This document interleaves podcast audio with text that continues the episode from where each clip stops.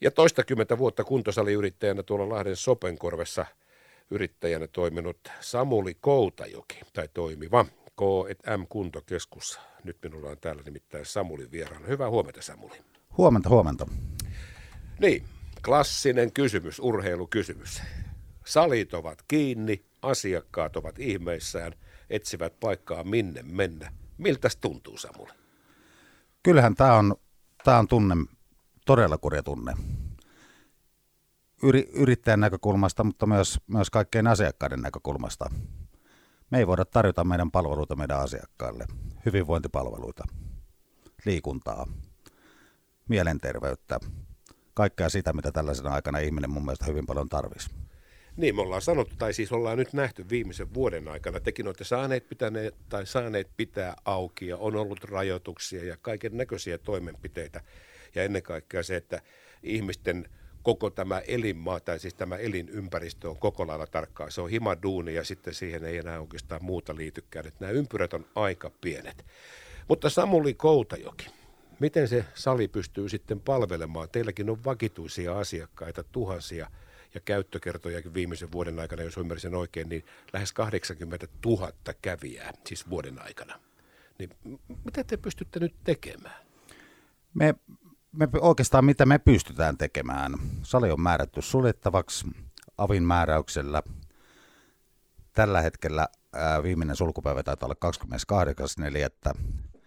Mitä me tehdään, niin me järjestetään live-tunteja, me järjestetään ulkotreenejä meidän aktiivisille asiakkaille. Kun sulku al- alko- alkoi, niin ää, me lainasimme asiakkaillemme kotikuntoiluvälineitä, kahvakuulia, tankoja, yömäs, yömäs.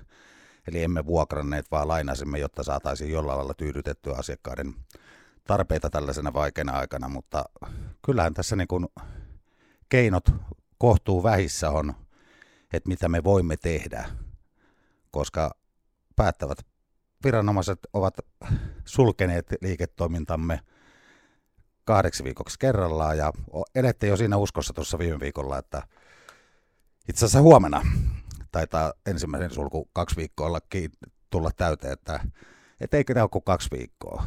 Että kyllä me pärjätään.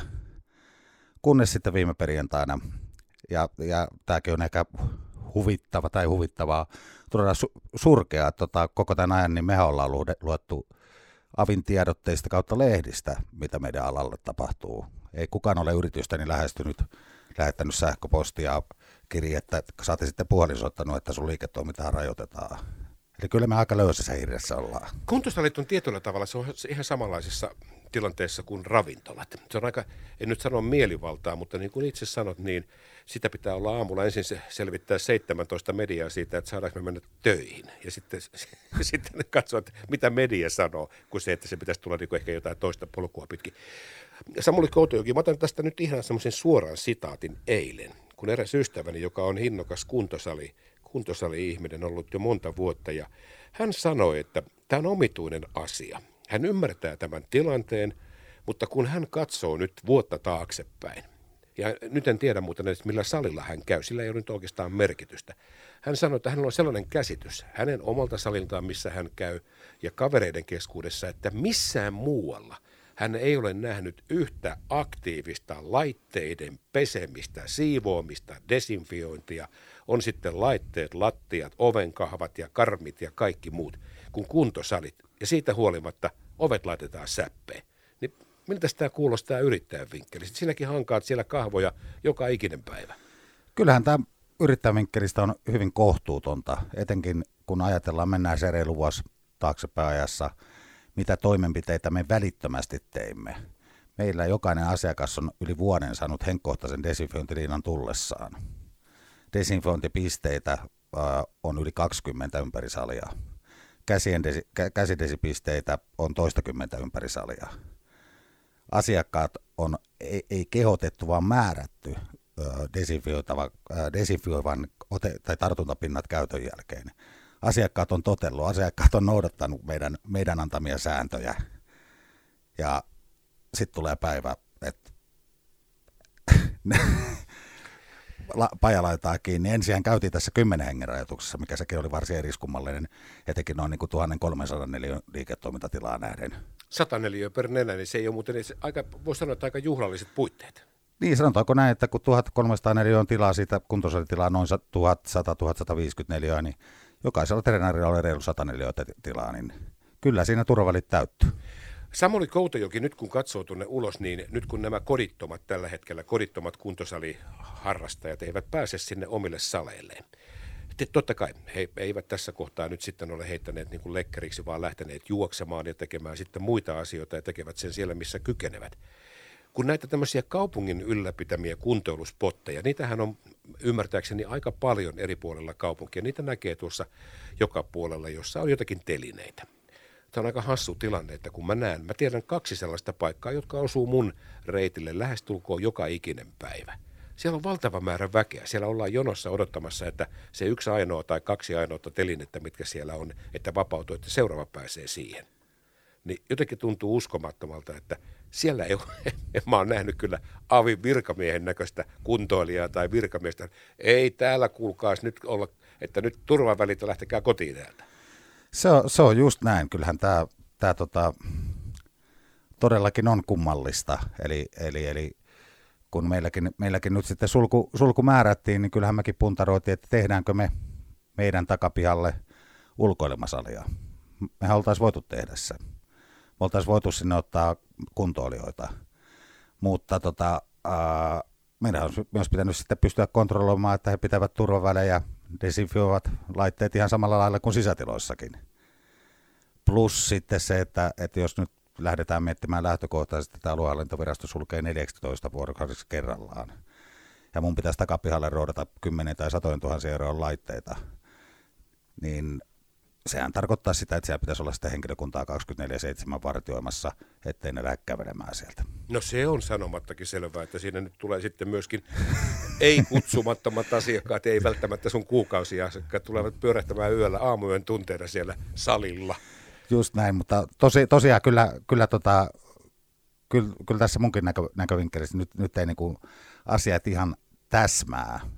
Eli hiukan, hiukan tuntuu, puhun nyt yrittäjänä yrittäjän puolesta, tai oikeastaan itseni puolesta, omien ajatukseni puolesta, että tuolla ulkoilmasalit on aivan tukossa väkeä, turvaväleistä ei välitetä, ei niitä ole olemassakaan. Ihmiset kaipaa kuntoilua, totta kai kun ne kaipaa kuntoilua, ne menee paikkoihin, missä ne voi kuntoilla. Kaikille, kaikille se lenkkeily ei ole se ykkösjuttu.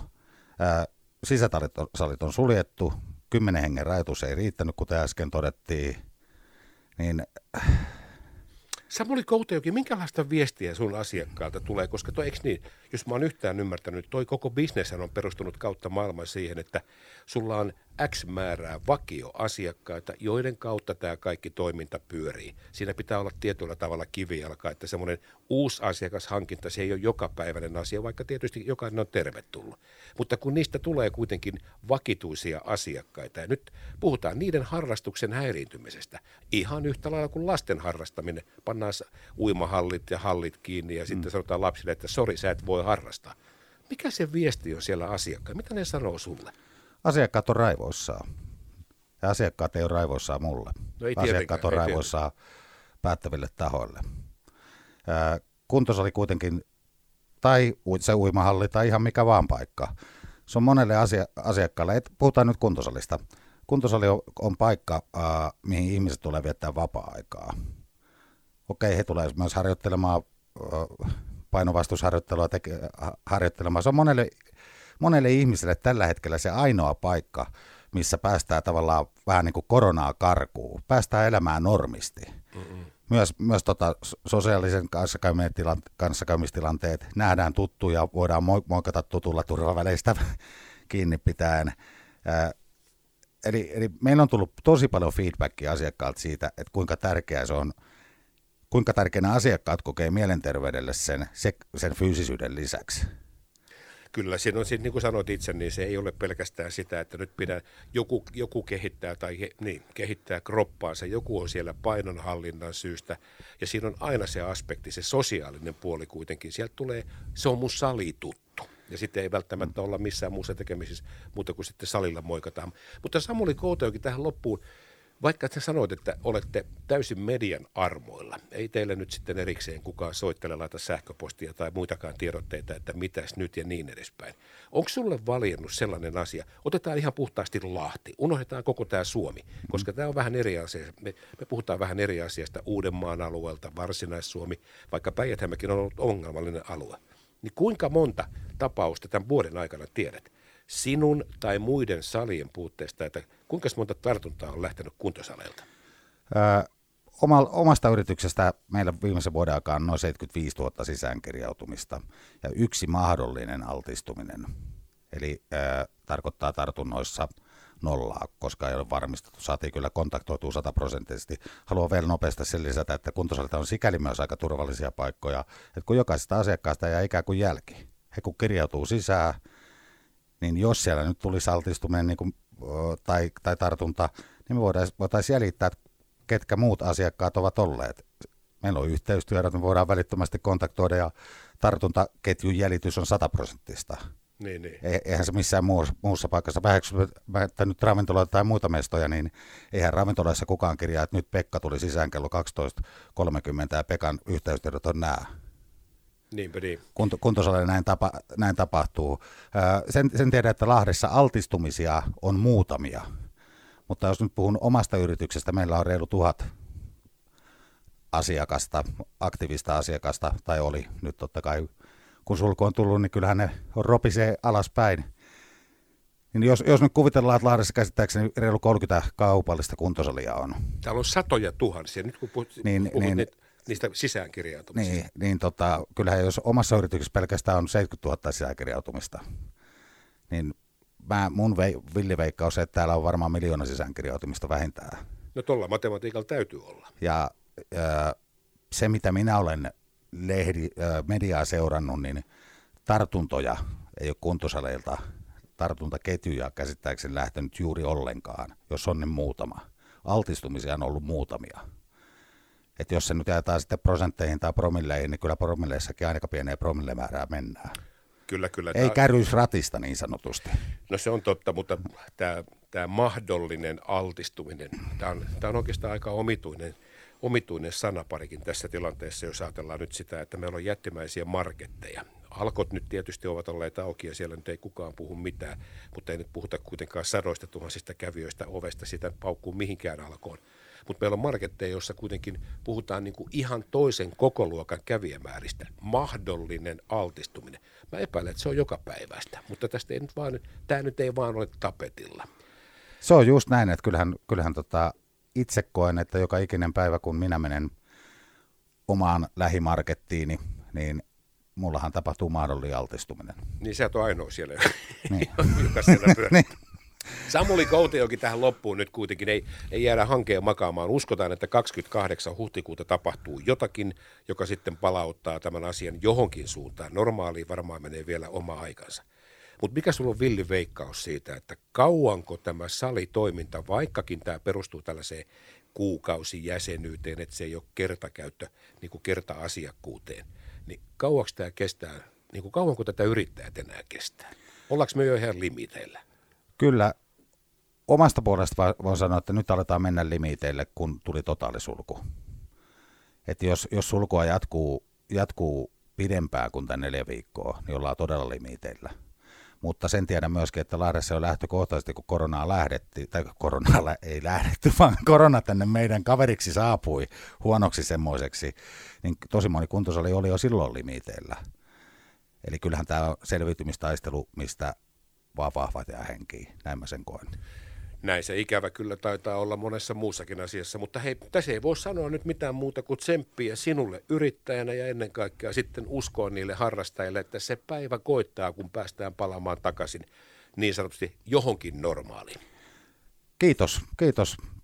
Tsemppi, tsemppi, tsempit on vastaanotettu ja tota, niin kuin sanoin, niin me, me ei luovuteta, vahvat pärjää aina. Se on loistava asenne. Samuli Koutejoki, kiitos tästä. Kiitos.